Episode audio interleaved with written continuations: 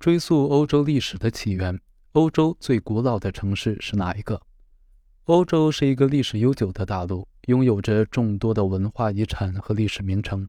然而，你知道欧洲最古老的城市是哪一个吗？相信很多人的答案是雅典或者罗马，但实际上，欧洲最古老的城市并不在这两个地方。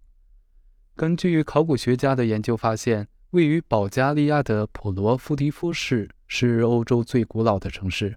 它的历史可以追溯至公元前六千年左右。普罗夫迪夫市曾经是一个繁荣的商业中心，也是古代希腊人和罗马人在巴尔干半岛上的重要城市。普罗夫迪夫市位于特里亚达山脉南栏，三条河流在此交汇，形成了一个自然保护区。在这个保护区内，史前时期的居民开始建造城墙和房屋，逐渐形成了一个规模较大的聚落。